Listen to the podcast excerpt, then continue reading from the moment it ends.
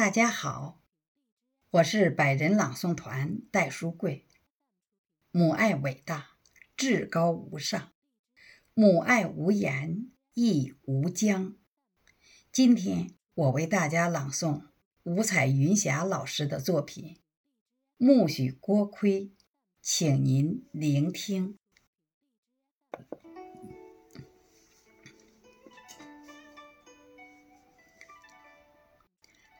耄耋的母亲把翠绿的苜蓿在滚烫的水里浸身，几经挣扎翻滚捞出，放进雪白的面粉里，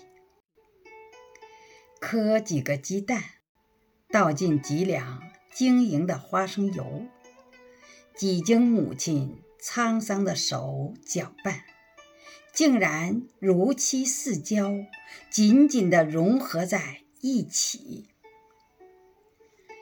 饼铛里的鸡蛋苜蓿饼，几经火的熬煎和烘烤，涅槃重生为黄金翡翠郭珪。